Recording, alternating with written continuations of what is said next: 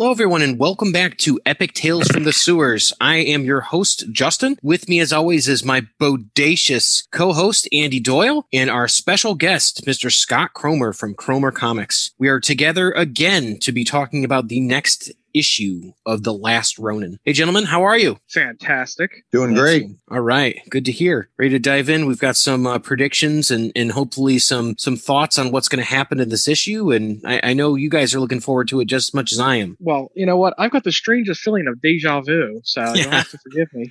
Yeah, Yeah, next week can't come soon enough.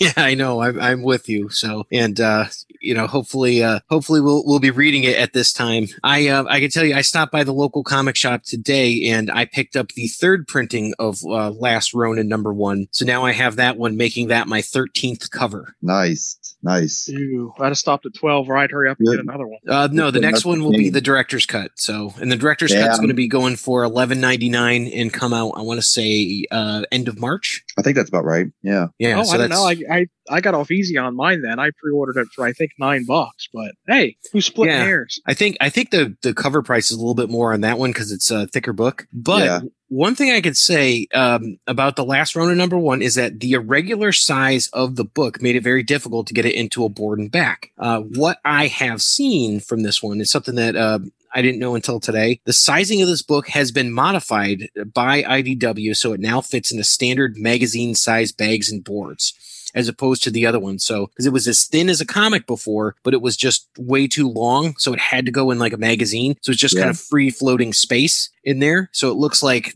they're kind of tweaking them to go with the market and, and what everybody wants because they realize that people really want these books and they want to hold on to them. Well, yeah, you also want them to fit into your collection. When you have Yes. something that is oddly shaped like that, it just kind of, I don't want to say it sticks out like a, you know, a sore nail Like or a turtle and a like a sore thumb. like a turtle like a giant tortoise in an overcoat. Yeah. yeah, yeah, yeah, exactly. Well, I know you Right, can yeah, put them you- sideways in magazine boxes, which are kind of like the the comic boxes that are just a little bit wider, but but half as tall. So those are meant for quote unquote periodicals, magazines, things like that. Actually, I do have them in my magazine box, but I Yeah. can I can point it right out where, where they are at because Oh, yeah. you know it's not the same size as uh, everything else, so it, it's throwing my OCD into like overdrive. Oh yeah. Well, I mean that's that's probably something that a lot of comic book people have because I, I can't tell you how many times I've gone through my collection and rebagged and boarded them because Yep. the bags got old and stuff and. Uh huh. Yeah. You know, and I just don't like some of the mylar that you get, and it's like, oh, I don't like this one. It feels like the back of a, a balloon or something. It's just Mm. like w- like weird. So I know what you mean. yeah, yeah. It's so I understand what you're saying about OCD. So OCD aside, let's talk about this. Uh, this is the last Ronin issue number two. It is called the first to fall. As we saw in the first one, um, you know, I, I I'm going to assume that everyone's listening to this has read the last Ronin number one, so we're not going to be throwing any spoilers out there. If you haven't read it, stop listening right now and go li- go listen to the episode that we did where I actually cover the issue. But um, importantly, um, why are you listening to a preview for the second issue? So, but um, that said, last Ronin number one happens. We see all the all the events that go, and then we get to the end, and we find out that it's none other than Michelangelo. April calls him out by name. So now we're going to be picking up where a very infirmed Michelangelo has gone on this. Uh, re- mission of revenge. He's hurt. He's damaged by these ninjas. He fell out of a window, all kinds of glass everywhere. He was losing blood and, and nearly committed harikari in the uh, in the sewers, you know, uh, to try to regain his honor. And uh, he was rescued by Jones, whoever Jones is. Uh, we we assume it's going to be someone related to Casey Jones, and he ends up in the sewer in a medical bed, um, being treated by April O'Neil. So that's that brings everybody up to speed of kind of where we are right now. So where do you guys think that this is going, and um, what are your what are your thoughts on on where he is right now? Well, I think that again, with all the Raph imagery that we're seeing on the cover, I, I'm sticking with my theory of the Raph herring, where the first of all doesn't actually mean one of the other brothers. I think it's going to be Splinter. I think Splinter's going down. Raph loses his cool over it and goes to, I guess, kill Splinter's killer, which we're pretty sure is going to be Karai. And then I think Leo is going to feel guilty about it and he's going to eat it next. And hopefully they finally give Donatello the honorable death uh, that he's so overdue for. It's like, you know, he's not coming out of this alive, but hopefully he's not the first to fall this time. Sorry, Donnie fans. Yeah.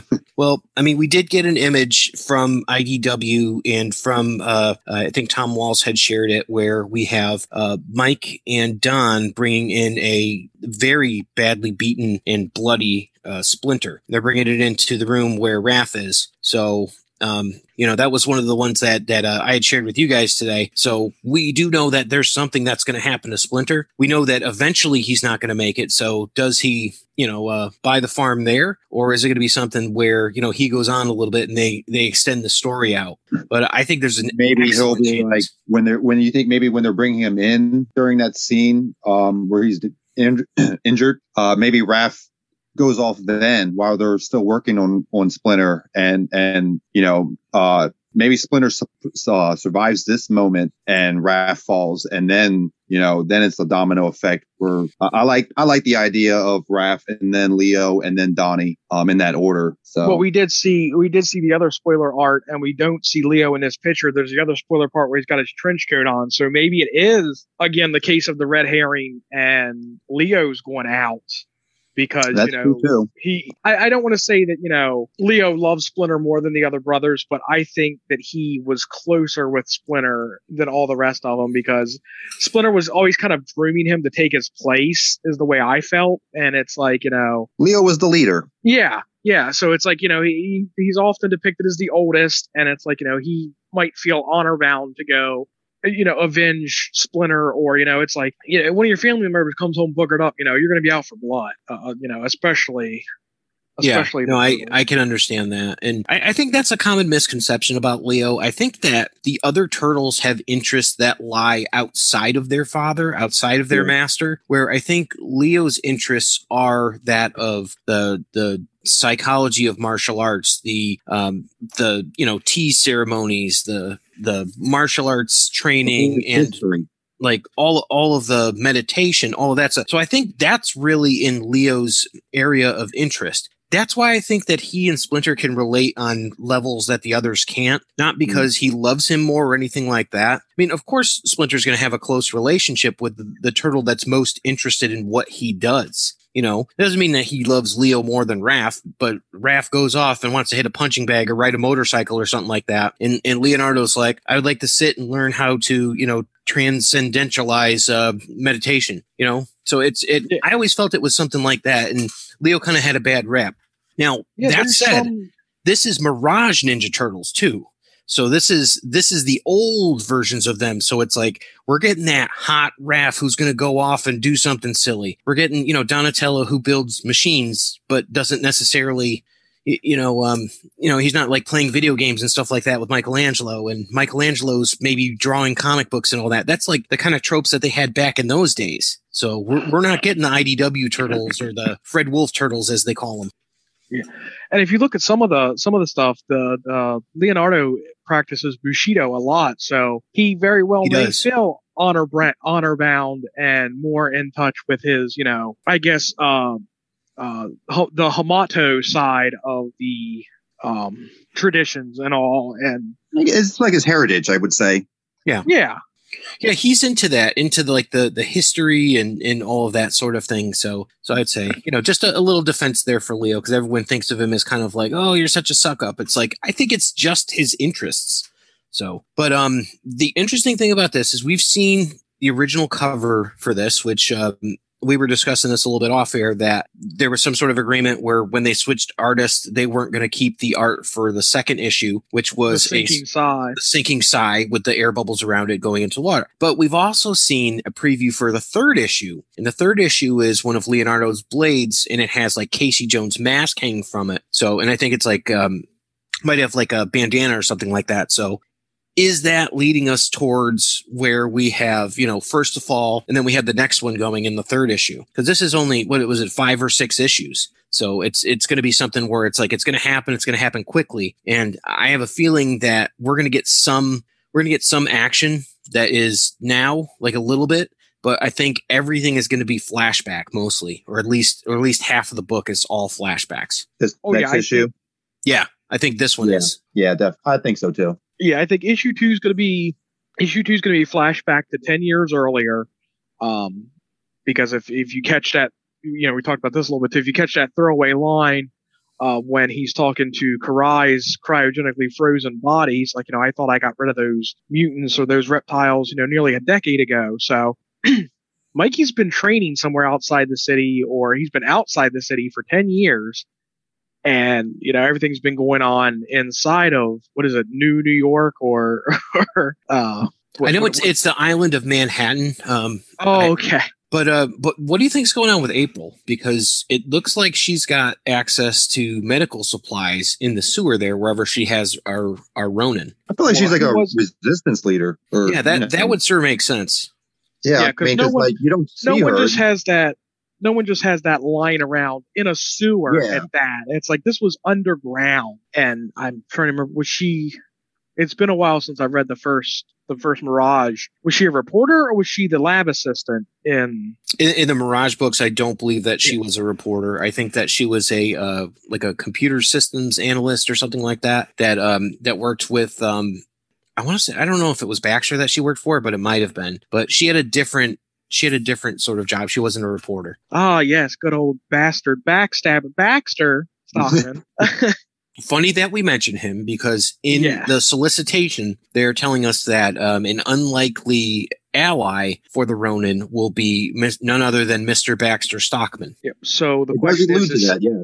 is he supplying is he supplying the medical equipment um is he supplying you know is he playing both sides you know because like we you know, we talked about this again a little bit off air and we should have really saved some of this for on the air because now it's going to feel rehearsed. Um but with with baxter you know it's like he's always came across some sort of body horror or disfigurement or once the shredder's done with him or thinks he's done with him or fails him baxter finds himself in a sticky situation. And it's like I think that he feels like as long as he keeps himself useful, you know, his his life still has value to uh, uh Hiroto was it Aro- uh, Hiroko Hiroto. It is a mouthful to say. Yeah, it, it is. It's it's a tough one. Uh, I- I, I think of him as um, sort of a Herbert West character. You know, where where actually for a little bit he kind of looks like Herbert West. It's just you know that the mustache and he's the wrong color. But past that, he is morally gray, completely ambiguous as to what he'll do and his motivation. It's only what serves him, and he uh, he goes to the highest bidder, and he's an utter coward. These are the things that you can see in every version of Baxter that there has been, whether it's the cartoon or the comic. Yeah, I, I made I made the joke one time about you know was was him turning into a worm too on the nose, and that's why they chose a fly. Like how menacing how menacing is how menacing is a worm? I guess it's a little less menacing than a fly, but I mean you know it's like flies often get swatted, but Let- let Unless ask you you're you're in Beetlejuice, right? I think they went with a fly for like you know the actual the fly reference. like a, the fly ref. Yeah. Let me let me ask you this: since this is like in set into the future, you know, and and how aged April is, you know, Baxter, he's going to he's up there in age. Um, do you think we're going to see him in human form, or do you think maybe he's transcend that? Do you think I don't maybe- think there's a chance we see him in human form. I think he is a head in a canoptic jar or something along those lines. some kind of like AI? Exactly. oh, He's yeah, yeah. I can't allow Yeah, you that's to what do I'm that, looking forward to see. like an Arnim Zola sort of thing where, you know, he- yeah, and, that'd and be I mean, that sticks with Andy's prediction of some sort of like body horror where, you know, he's, he's some sort of cyborg. And Oh, they've done it in almost every every version where he's had some sort of uh, augmentation, whether he's a fly or whether he's a, a head he's a in a jar. neutron. Well, yeah, it, I don't think they've done that one yet, but you know, I, I love him in um in the 2012 series where he just kind of goes and he becomes a fly, but like before that, he's just this guy that accidentally gets a hold of this technology and builds a suit, and the suit's really good, and he's really good at what he does. But you can see from the beginning that he's not a good moral character because Right. like he's cruel and he does things that are like, oh, get out of here, and like like the guy would kick a puppy to do what he wanted, Yeah. and it's like, well, that's not a good guy. but he's just misguided, and then he becomes eviler as as it goes on. So I really I really like that uh, that version played by Phil LaMarr. Yeah, but didn't we didn't we see flying mousers? So I mean, Oh, that's a Stockman nightmare. Tech is still around. Um, we saw two different versions of the Mouser. It was like a the, the flying ones, and then like a a bigger, bulkier version. Yeah, and that's the one that nearly Yeah, took the- Ronin out. knocked them out the window. Yeah, Yeah. yeah, the the mock whatever Mega Mouser. I do believe he took that Mutant one out with Donnie's staff. I, I want to say. I think when you see him landing on the concrete, you can see like the robot's arm, the Mouser's arm, or something. You can see it off, like just barely in the corner of the panel. Ooh, I think. Ooh. Here we go. I got it. So Oroku has him build all these mousers, all these upgraded mousers, these flying mousers, and then disposes of them outside of the city. He limps his dying body and finds where Mikey's hiding out. Mikey downloads him into a metalhead body, and that's where he's getting all this tech from the EMPs, all this stuff. So now we've got Baxter, Baxter Metalhead, Metalhead. That, oh man, that blows my mind. That's that's essentially a fugitoid a- right there, right? and he's adopted he's adopted the uh the moniker Krang, so now he is the Krang. oh, jeez. I don't know. That that might be a bit a, a bridge too far there, but I, I like what you're saying in terms of him providing the Foot Clan with their uh, information and their uh, technology. And clearly, like when you look at these at these augmented cyborgs that they have, they've definitely been touched by some sort of technology. And I'd like to point out that they all look like Snake Eyes, like if you see the face and all that. So, Mhm. which is Yeah. ironic because Oh yeah, that's, there's that's dudes, another IDW comic right now. Right. there's Surprise, dudes in those suits. They're not they're not all machine or man. They, Yeah. Oh, a- absolutely. And I think I think actually he fought a woman too, like um one of the one of the cyborgs that he fights, which is the elite, really fast one. In um before he gets to the giant Mouser that puts him out the window, Oh my god. I believe is actually a woman. So what if they're clones? What if they're just all Karai clones and and Saki clones or or you know just Oroku clones of some sort? now that's that's an interesting thought, but I'll just re- I'm going to rebut it with this. We what we get of this character, he is a scene chewing narcissistic villain. With something like that, I don't see him With mommy cloning- issues. I don't see him cloning his mom for that reason. It, it Mhm. seems like he's looking for her approval, very much like Doctor Doom style.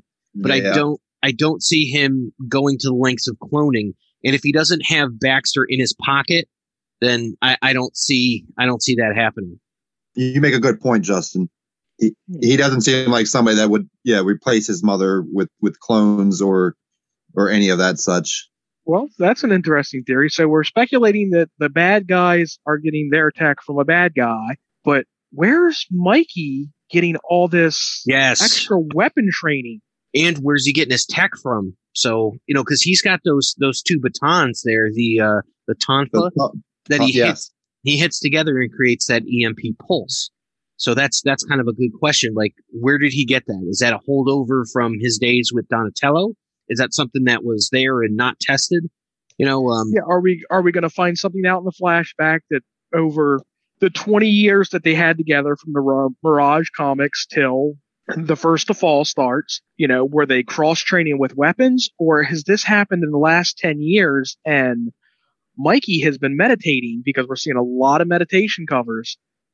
Yeah. We're seeing Yeah. a lot of astral projection spirit covers and we are yet to see that in the book.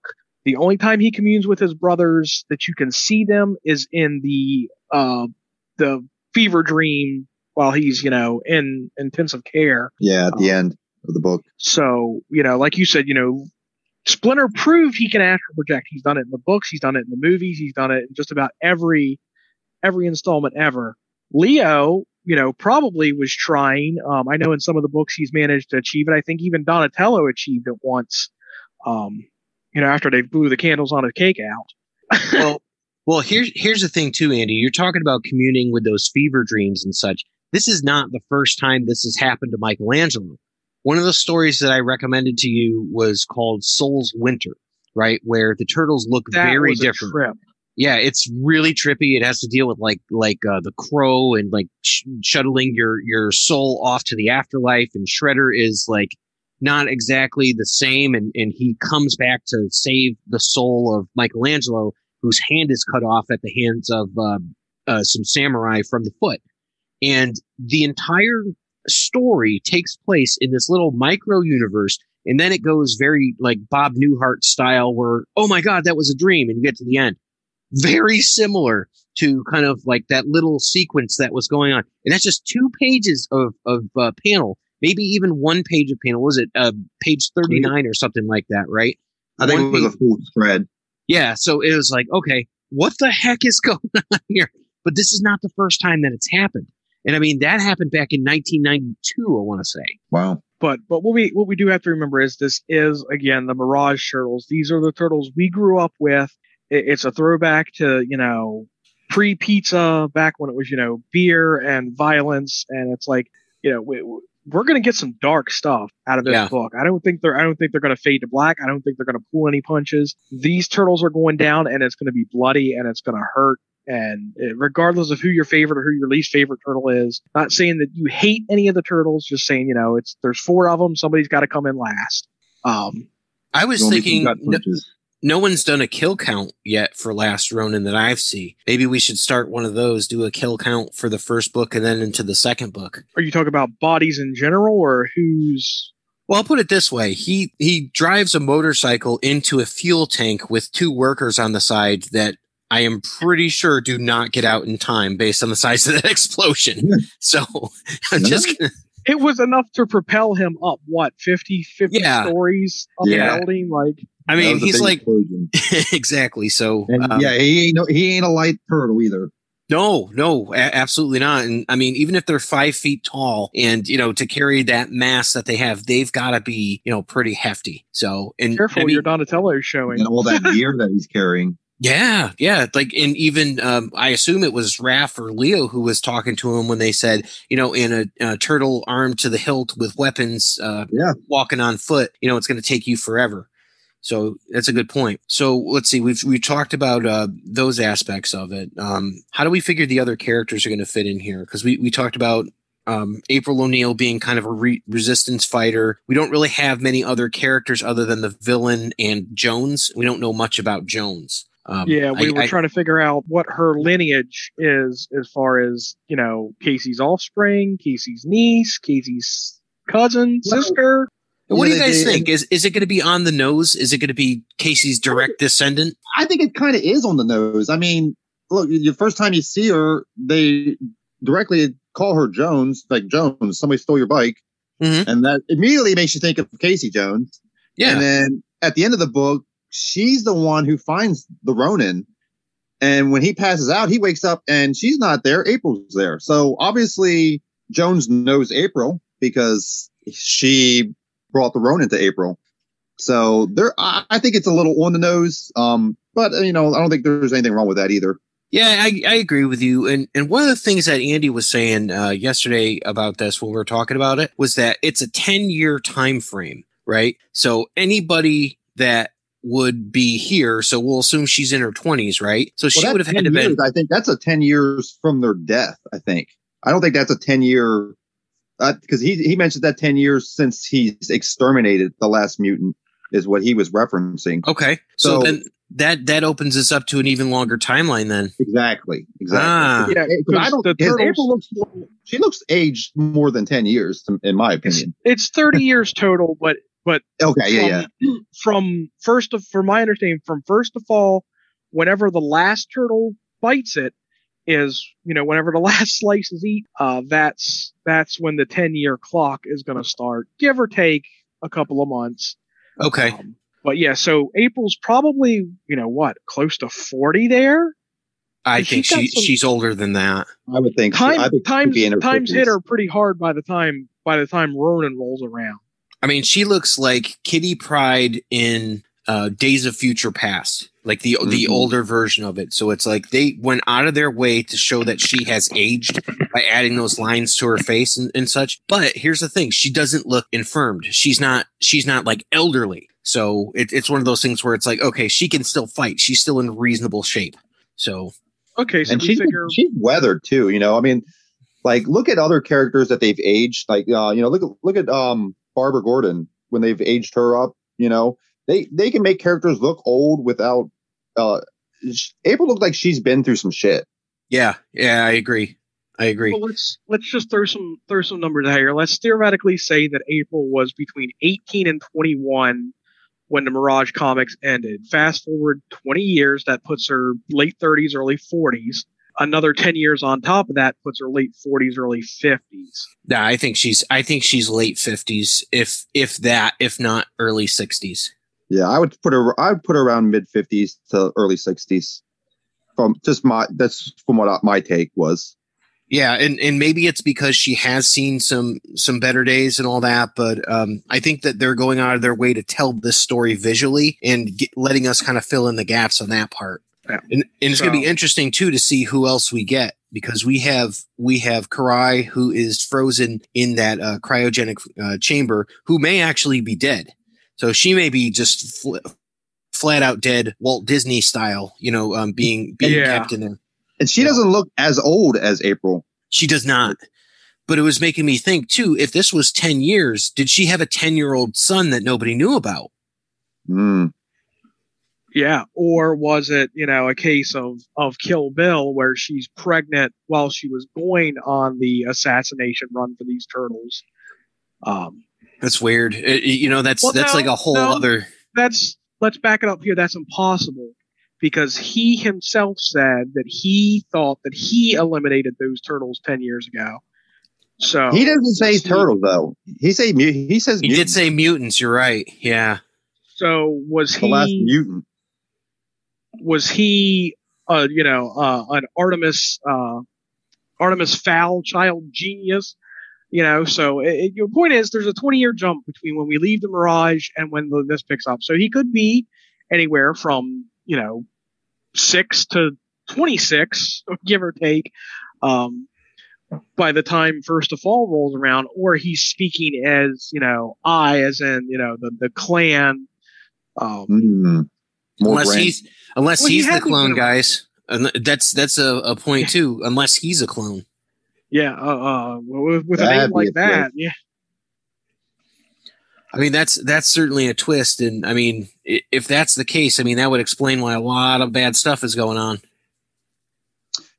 yeah, I, I like that. I, that's uh, yeah. I don't know why Well, that's never if crossed my if mind. If we're talking about also if we're talking about you know the ability to astral project and you know send your spirit through the void. Let's say it is some kind of weird shredders like you know I want to be immortal, Stockman. You know, make me a body, and then when he dies. He puts his soul in this new body, but why keep his daughter alive? I'm going to stop you there, Andy, because that is literally the story of the IDW series. Oh, So, like, they even go to the point of trying to reanimate his dead, headless body, and Splinter is is hiding his skull and all that, and they bring him back, and he is an immortal being, you know, from like, so it's like, yes, what you're saying, absolutely, but that is the IDW, the IDW series, so I don't see that happening here. But good call, man. That that is good too. And I would be more on board with it if it wasn't for that one scene of him with uh his mother. Uh that just doesn't seem like Shredder would be speaking that way towards Karai. Well, if if you're familiar with like the lore for X23, right? So X23 is a clone, but it's a female clone of Wolverine. So Right. it's it's using uh, two different, or even Superboy. You know, Superboy is technically uh, Superman and Lex Luthor mixed together, right? So Right. you don't you Yeah. don't get the exact mix of like, oh, this is a Superman clone. So, but similarly with with X23, so I get My- you. I get you. Okay. my thought maybe it's Karai and him mixed. Um, but I don't know. You know, it's it's kind of crazy because we don't have enough information about that, and I honestly couldn't tell you as much about the Mirage Karai as I could about any of the other ones. There's a really great series called TMNT Universe that had some awesome Karai stuff. So it has some some really good stuff there. But you know, is she is she technically the Shredder's daughter, or is she just a student, or anything like that? I don't know enough about it to tell you yay or nay. And we know this is kind of an independent thing where it's um it, it's like an Elseworlds. right. Yeah, they did take their own thing and ran with it. Yeah. So so there's those And aspects. the other question is, where's Casey come in? We keep talking about Joan, but we're, Yeah. we're forgetting the original Joan. It's like Yeah. we see his mask. You know, they've let us, they teased us to believe that he may very well make it to issue three, or he eats it at the end of issue two, and then issue three is you know the aftermath, or maybe all the turtles eat it in issue. But that seems kind of rushed. I love And Casey. if- H- How is Casey not the first to fall? I mean, seriously, you got to give it to this guy for his his survival because he just googala straight into everything. And it's like, how the heck did he survive? You guys ever read Body Count? I can't believe he made it out alive. You know, so okay, so here's the new theory: Leo goes, Raph goes, Casey shows up, Donnie and Link are the only two left, and then he, you know, where's my little green friend at? And he's not there. Donnie tells him Casey goes gets him full self killed. Mikey goes out for a pizza. Donnie's fiddling with his machine. Somebody comes in, mows Donnie down in traditional Donnie dying style. Nothing glamorous. Mikey comes Ah. in, he's scraping Donnie off the walls.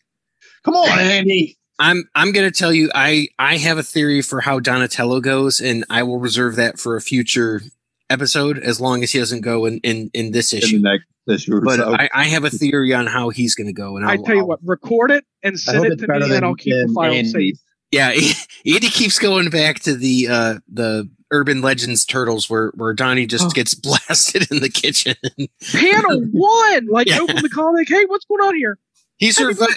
He survives enough enough after getting taken, and he falls out of a helicopter and becomes part cyborg to basically save his life. So it's it's kind of crazy and convoluted, but Huh. it happened. So we have to accept Donnie, it a machine. Uh, yes. Yeah, and and Uh, Splinter or, becomes a uh, bat magically. So that's a Or, thing. uh, the other one Crazier I like. things has happened. yeah. They kill. They kill Raph. They capture Leo and Donnie, and they make them fight to the death. Well, my, my question is, guys, they said mutants. Who's the other mutant? The only other mutant I can think of is Splinter. I mean, because you have you have Leatherhead, and you have um, who who else in, in the Mirage series? I mean, they had like Savanti Romero, but he was he was magic. Or they had Were the um, Mutanimals? no, no, that's not Mirage. No. That's that's Archie. Yeah. There's so there's no Mondo Gecko. There's no Ray Fillet. Um, there's no. I mean, I, I don't even think there was really a Rat King, so, so to speak. But I mean, for mutants, it's like they did not have a slash. They I was didn't say there's have. no slash either, right? no, Yeah, there there wasn't. Yeah, I mean, so that's that's the thing. I just it's got me wondering like who was the other one because I don't even recall a Rocksteady and Bebop. No. Nope. Because I thought they were introduced for the cartoon, and uh, one of the things Peter was like, "I'm not. If it was if it was left out to me, there would have been no pizza and no, uh, no mutant sidekicks." Yeah, I mean it's it's one of those things where what we got was a little bit different than what they originally intended, but I, I think it's all worked out. And I mean, the only time it really hasn't worked out is for the last mutation, where it's kind of like, okay, that didn't work out, but it led to something else really cool. And now we have Jennika, who's a really cool character. So Chinny from the block. yeah, exactly. yeah, that's that's absolutely true. Oh, so okay, so fast forward to the, the the very last the very last comic. How we think this is going to end, and I'm sticking by this. I'm sticking by this. B- final battle takes place in an abandoned still mill, and Mikey has you know finally avenged his family, and he tells April, you know, there's only one there's only one mutant left, and you know it's got to end this way, and he lowers himself down into the molten vat of ooze and just you know gives the cowabunga. nice. Ter- Terminator type. 2 style. Okay. yeah, that's great. Then Cowabunga, dude. And- time portal opens. Metalhead Mikey comes through. Come with me if you want to live. Cowabunga. Oh, you don't think it would go back to the future style and someone would show up and say, I've been waiting 50, 300 years to give this to you. you know? Then you find out, we got to go back. April, it's about your kids. What? Oh my gosh. So, yeah, I think either of those are long shots, but um, why not? Nope. Even better, it's Rick Sanchez. Oh, jeez. I, I sure hope not. You're never gonna leave I this. hope April. they uh the final battle. I hope that gets broadcast across the whole city, like he wanted. Like uh, Oh, you know, the yeah. one- you know, he wanted Oh, the, the Thunderdome the hunt style. and the execution and everything being shown to to everybody. You know, I hope it gets flipped and like it it's his turn. You know, it's it's his. uh Oh, Hunger um, Games style. Yeah, yeah, exactly. That would be that would be great. And and I mean they've already they've already kind of opened the door for that, so I don't see why not. Yeah, exactly. Yeah, So- because they were they were broadcasting the the there was cameras everywhere and and you know they were Yeah, he- watching the Hiroto wanted them to uh the whole thing. He he wanted them to uh film the them tracking the Ronin and catch and capturing he wanted that body. Yeah. Oh yeah. He wanted that body or his And it wasn't- body. And it wasn't just because this was the last bowl of turtle soup he was ever going to have, but he wanted proof of mission accomplished. Yep. Now uh, apparently, according to the uh, couple images I've seen from the next issue, the uh, Hiroto has a new captain also. yeah, I'm sure he, he didn't uh, stand for that. Yes, the last captain did not make it past issue one. You have failed me for the first time, for the last time. It's so unfair. I'm calling HR. So, um, just to shift gears here, we were talking about this um, individual covers. On the first uh, issue, there was 69 covers, of which now I have 13. So, looks like now individual designed covers there are 26. So, what that means is there's multiple versions of some of these covers that are going to be either um, like a virgin vari- variant that will ha- not have the title, will not say Last Ronin on it. Uh, there's going to be some that are ashcan, and ashcan is is basically when it's black and white. You know, it's not colored. There are some specific ones like um like the one from uh, the Bish Kids uh, Ben Bishop's uh, website there that are going to be. It looks like there's there's 50 of these that are going to be pressed into metal plates. So uh, metal plates adhered to the front of the covers.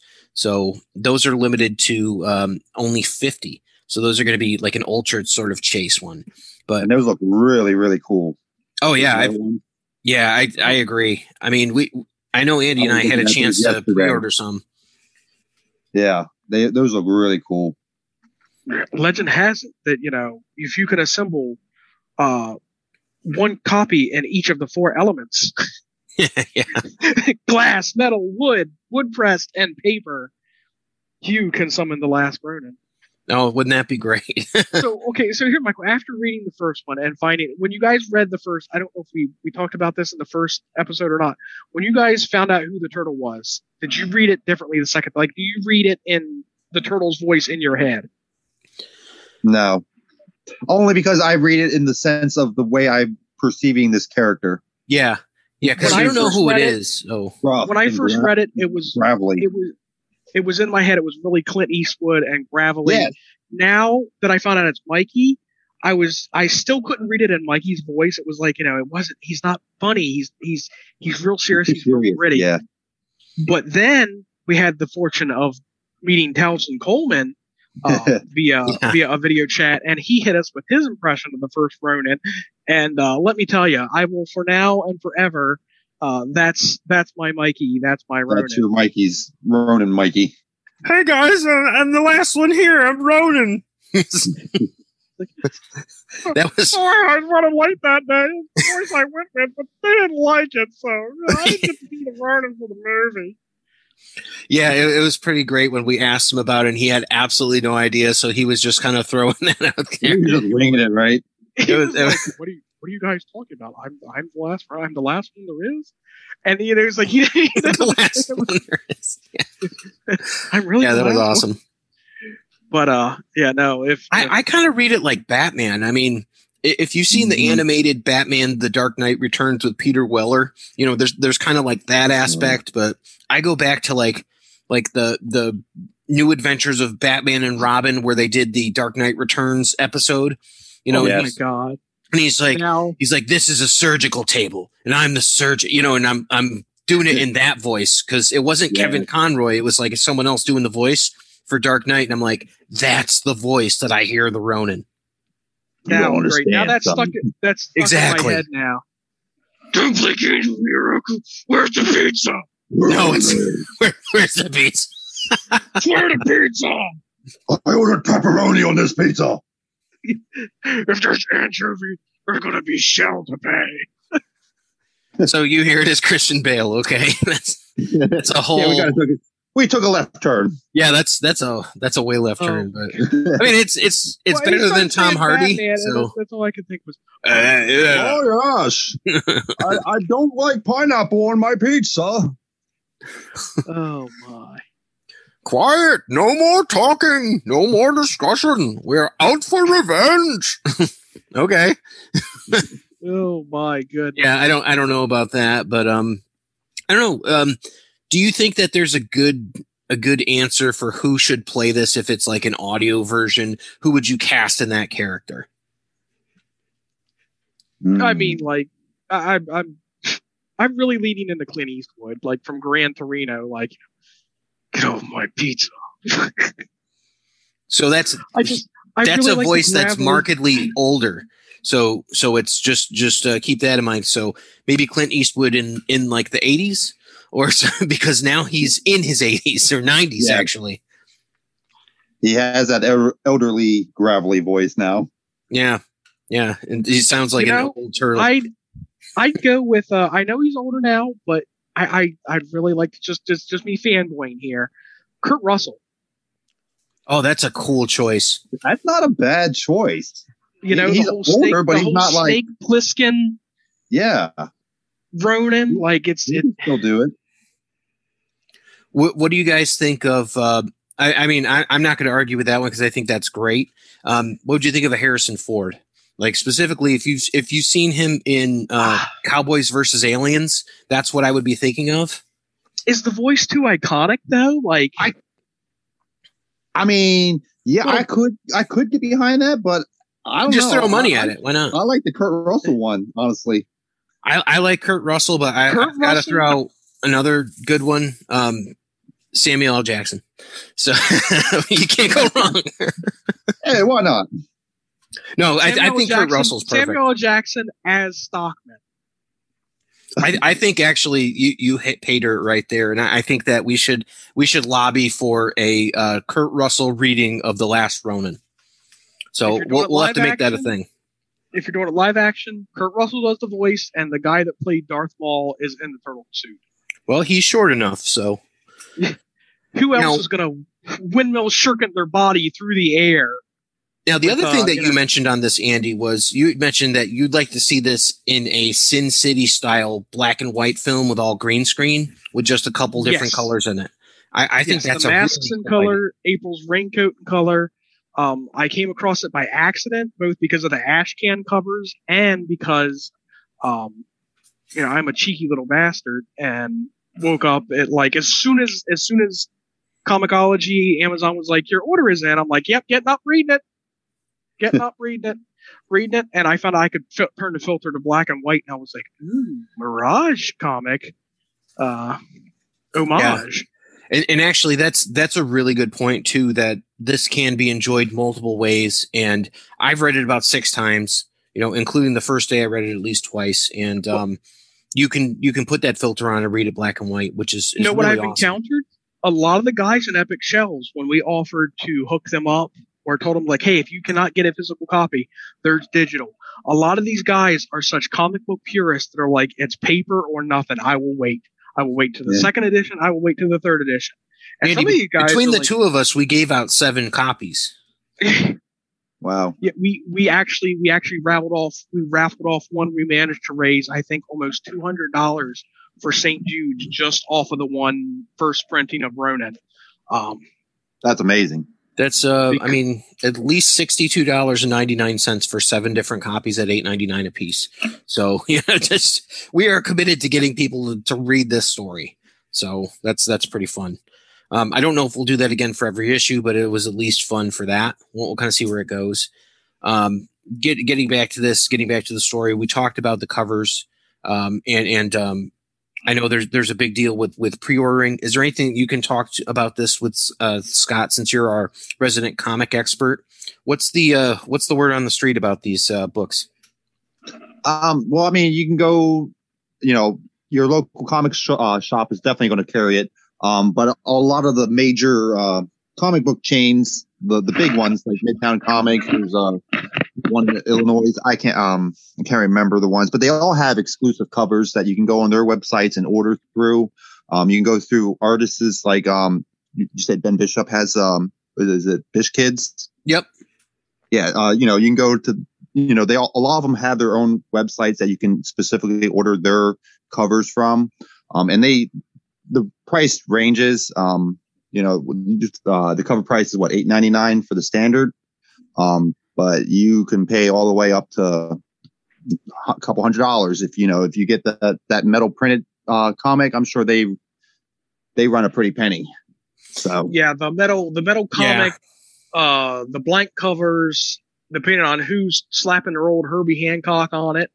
Mm-hmm. Yeah, there's a lot of variables. You know, getting books graded, uh, the autographs and stuff. You can order them any any kind of way, really. Now, the the the uh the the excuse me the market limit is going to be who's asking and who's willing to pay um Uh, but you're right yeah. you know the going the going rate is you know cover price uh you know like i said our local guy luke um charges us you know cover shout out price to Atomic Comic. yeah um I don't think I know, paid more than 45 bucks for a single cover. And I mean, I, know- have I, know that have some those- chase I know ones. that those uh those b holes Yeah, you're right. metal b holes i think they're starting at 200 and i think they went all the way up to five Yeah. See, But that sounds. that's like Does that- that's like you said. Go ahead. it's like a dude that's like a that's like him doing a drawing on it too it's not just oh here's here's the issue it's like it's a metal cover you know it's very limited it's very exclusive you know you got to be you got to be in the kids club which isn't just for kids but uh, And yeah, the you said they, only did like 50 of them, right? yeah, there's a limit of 50 that are made with the uh, metal press covers. So Yeah, that's real. I mean, that's a really low count. So I have a 125 cover of which, which to me is I can't even believe that I got this, but it's the X Files Teenage Mutant Ninja Turtles crossover. So, and that's a Oh, one out of 25. that's and about 4.99 awesome. right now on ebay but that was signed and graded Wh- which one's? Oh, the one that you saw was yeah That's still a great deal. still a Yeah. great deal. So yeah, was it a 9.8? uh i noticed do notice believe the grade. rate i was it was close it was Yeah. it was no lower than 9.4 but like i said it was signed by eastman so That's Yeah. cool. That's real I, cool. I don't know. I, I think that a lot of these are going to get uh, sucked up by the elite collectors, and they're going to get them graded just um just so they uh, won't be kind of a, a huge uh, issue.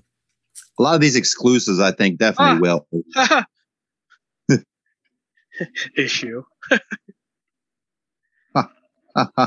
Yeah, I, I think that um I think that we're going to see a good secondary market for these at Comic Cons when they come back. We'll be able to see them. I think people will be looking for them because there's just not the opportunity, and some of them are, are Yeah. even regional. Because the one, like two of the ones, actually three of the ones that I ordered came from London, so they they had to, I had to wait Wow. for them to get printed across the pond and then sent over here.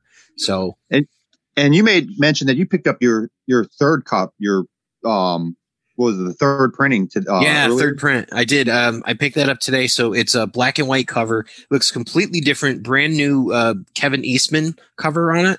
So I, I don't see why if it's there you wouldn't get it. You know, it's I I- beautiful. don't see why this won't go for.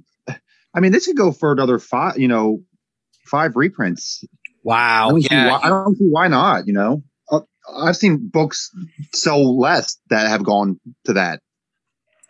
And um, I, I was saying um, last time that we were talking about this, um, 150,000 comics sold.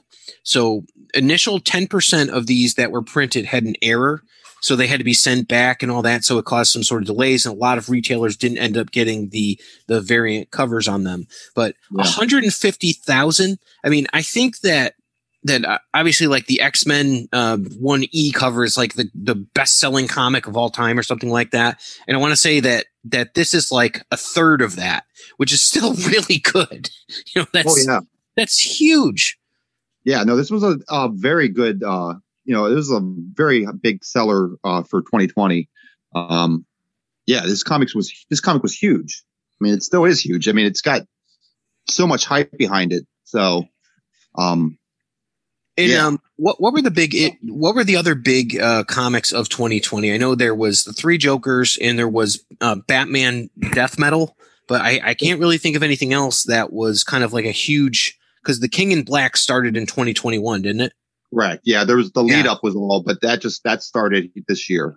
Yeah. Um, uh, yeah. No, there wasn't. There's really DC's event was the um, um, the death metal, and Marvel did um. Oh my goodness, what did Marvel was doing? I can't remember. I know they did Cross of Swords or X of Swords with that. Um, I, I can't They think of anything else that was really big. Doctor Strange Academy, but still, it's that's not huge. You know? Yeah, it's nothing. Nothing too huge. Nothing that was is really like making me think of anything. So year before would have been uh, War of the Realms, which which was a big big one that they were coming off of. But really, this is, I mean, it's it's not unrealistic to say that the Last Ronin was the most anticipated book of the year. it, yeah, it definitely was. Um, even as a Joker fan, as you guys know, I am. I anticipated this more than Three Jokers, um, and I, I just feel like that the last Ronin really didn't have much competition. Like it, not to take away of how great this is or was that was anticipated to be, but um, like we all Oh, said, it there wasn't a lot waiting- in 2020 going on. yeah, we've been waiting, you know, what, 20, 30 years for the classic Turtles to come back. We've seen countless versions of the Turtles come and go, and some we hold near and dear, and some, you know, we just like to bury under, uh, you know, the trash compactor. But, um, yeah, it's like, you know, we, th- this was, this was a long time coming, and I think it was originally lost and found, and then they redid it, and then they redid it again. But, uh, yeah, that, the, the issue two is coming out next week um, if there's no foreseeable delays. Um, and in true Ronin fashion, uh, let, let's not follow suit and get this episode out uh, ahead of time, right? Like we don't want to be late to the party. Uh, Yeah. And our predictions, they read the book. Their predictions aren't like they read the book. Well, that's Um, that's the thing too. I, I hope that the listeners are just as excited about this as we are. You know, um, it's it's kind of fun to come on and do these, take a little break from from the storytelling. But I will tell you this: there's some awesome stuff going on in the IDW book right now. You know, with uh, uh, Sophie Campbell is doing it. We we just got our first cover appearance of Toka and Razor, so that's that is huge. So, and um, I I would I would definitely suggest to anybody if you're going to get into the Turtles run, start at um, issue 100 or start at issue 99, and you'll be caught up with what's going on right now. If not, just uh, listen to the the podcast from the beginning, from the first episode, and I'll guide you through the whole beginning of the IDW series. All right. Well, I Nice. think it's time to stick a sigh in this, and we will pick it up after we've each got our hands on a copy and read through it. Well, not so fast. Isn't it time for our Mikey moment of the week? Yes. And to keep with the theme of the uh the what, what did I say? Limited limited quantities of books here. So Cowabunga dudes, it's time for your Mikey moment of the week. Now remember, there's nothing wrong with picking up an extra copy of Last Ronin for one of your bros, but don't be a foot and take them all, dudes. Save one for the next guy, because you're not the last Ronin. We'll catch you next week, guys. Cowabunga! That's some some great advice. That way, uh, you know, you, you could leave something else for someone on the shelf. And I know my my uh, comic guy pulls one aside for me, and because I have it pre-ordered, and he's like, no, one, and then like I have to literally leave and come back a week later, then I can buy another one because he just finally ran out of the the second printing. So I, I went and looked on the wall. I, I like to kind of slip in and be like, "Oh, do I grab another one?" He's like, "Well, how many did you buy?" I'm like, "Well, in total, I bought three, and I gave two away." He's like, "Oh, okay, okay," you know. So Yeah, don't don't be a Baxter and sell to the highest bidder. Like you know, if you're picking Yeah, it up no. for a friend at cost and they offer a finder's fee, totally fair. Take that finder's fee and apply it to the next book you're buying. Then you can continue to hook them up or hook up another person that didn't get one. But like, don't profit off of someone else's hard work. That's just not cool, dudes. Yeah, yeah, no, I, you gotta I'm be a good guy. And I think for of for collectors and, and things like that, um, there's there's enough to go around of this one. Obviously, some covers are going to be more valuable than others. I know Andy, you said that you picked up the uh, the ponies one by Justin Roiland. That one's going for a pretty penny right now, and I've got the Miko I got pseudonym ones. traded for that one. I that cost me nothing out of pocket. Um, one of the Epic Shells members hooked me up with that. And like I said, speaking of stand-up guys in comics, Scott Cromer has just launched Nice. his Facebook page today.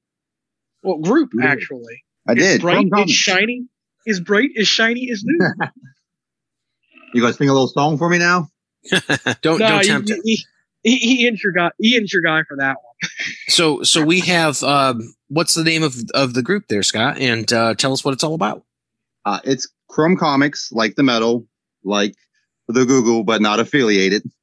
Um, so yeah, we do everything comic book related. Um, you know, I uh, I will show new comic books I pick up every week. I welcome anybody else to show the comics that they are reading or picking up every week. Um, I also will grade comic books. You can mail them to me, and I will get them graded for you and get them back to you at a reasonable price. Um, and yeah, we just do everything comic books over there. That's awesome. And I can tell you what, I 100% support, endorse, stand behind Scott. I've known Scott for uh, a Ronin's age. No, I'm saying I'm saying Scott is a real stand-up guy when it comes to comics. He's not. All jokes aside, you know, I know we, we we rib him a little bit about you know being you know the clown prince of comics. Um, but he, he really is. He's a good guy, and he's not gonna he's not gonna put a stock on you. So, uh, a quick question about comics, Scott. I know that we're looking for um, the Joker number one coming out soon. Do you have any insight on that one, um, or is it still Well, too I mean- far? it's a little, yeah, it's a, little- there. I've seen uh, some covers that I want to get, some exclusive ones. Um, there's a Neal Adams one that he's doing an exclusive, um, a throwback to uh, um, uh, Joker's Wild Wi- Ride. Which but, is uh, actually um, that's sponsored by our friend Rob's uh, comic book store, uh, who actually commissioned that. Yeah, yeah. oh, there you go. The That's state a of- cool the state of comics ones. So shout out to Mr. Rob Denner. Yeah, yeah. I see. I want. I want to get my hands on that. So, uh, yeah. I mean, it's a little. It's a little off from now. So, uh, there's still plenty of times. Uh, or put plenty of time to, uh, you know, go through the covers that are out right now that are that they have released to uh see if there's something that you like, and uh, we can pre-order it for you. That's outstanding. Uh, where can folks find you? Uh, obviously, there's Chrome Comics, which is on Facebook. Um, do we have an Instagram, Twitter, any of that kind of stuff? We have Chrome Comics on Instagram. Um, I think uh, I, I think it's Instagram and Facebook for now. Um, but yeah. And don't be discouraged by the virgin appearance of the the ground. Big things are coming. Yes, we are. We are in our infancy state, so we are still growing and learning. And yes, we are Pizza, trying, striving. we are striving to provide a uh, pleasant experience in the comic book industry for you guys. Well, on that note, I want to thank you guys for joining me again for this. Uh, hopefully, we can get together for the third issue, which will probably be released sometime in July. so, I Um, kid, I kid. It's it's going to be before that, hopefully, hopefully uh, May or something. But um, I, I did see that uh, on his on his page today, uh, Mr. Ben Bishop was uh, starting to work with the script of Last Ronin issue number three. So, so some good stuff there. But um, I look forward to it. I want to thank you guys again for coming on to uh, Epic Tales from the Sewers.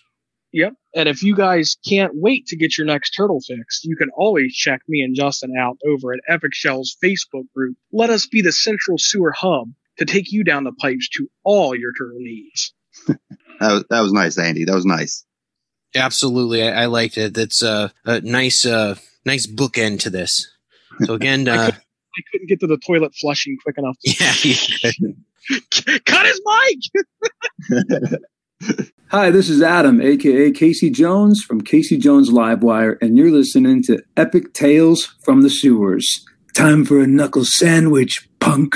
It's pizza time. And now, in a segment we'd like to call Pizza Time, here's Mr. Andy Doyle with a real life pizza recipe from the Ninja Turtles cookbook, or a description of one of the pizzas that was either seen in the episode or in the comic. It's Pizza Time. Ninja Turtles, get ready! It's an attack! A snack attack! A crunchy snack attack! It's a Teenage Mutant Ninja Turtle pizza crunch-a-bunga! Snack attack! A snack attack, Jack! Going to pieces over crunchy little pizzas! A snack attack! Pizza crunch-a-bunga snacks! Sounds like a crunchy snack attack, dude! I take on any ninja who takes my crunchy food! Pizza crunch-a-bunga! Want some? Got some! Awesome! Thank you for listening to the Epic Tales from the Sewers podcast. The Teenage Mutant Ninja Turtles were created by Kevin Eastman and Peter Laird. This podcast has no affiliation with Eastman, Laird, IDW, Archie Comics, Nickelodeon Studios, or any other turtle properties. This podcast is part of the Epic Sewers Podcast Network. check out our other great shows, both turtle related and not. Epic Tales from the Sewers is recorded by Justin Cooper with featuring Andy Doyle.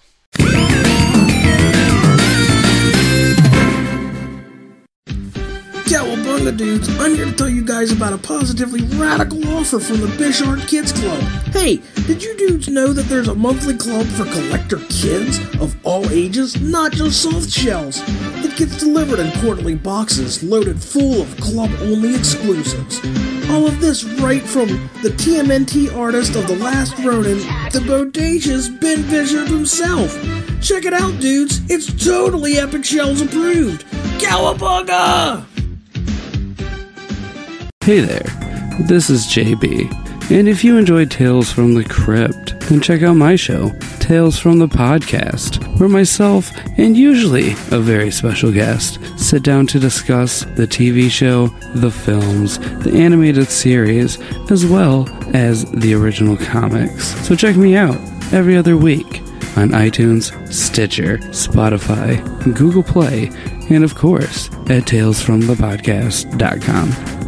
Thanks for listening, kiddies. You're all a scream.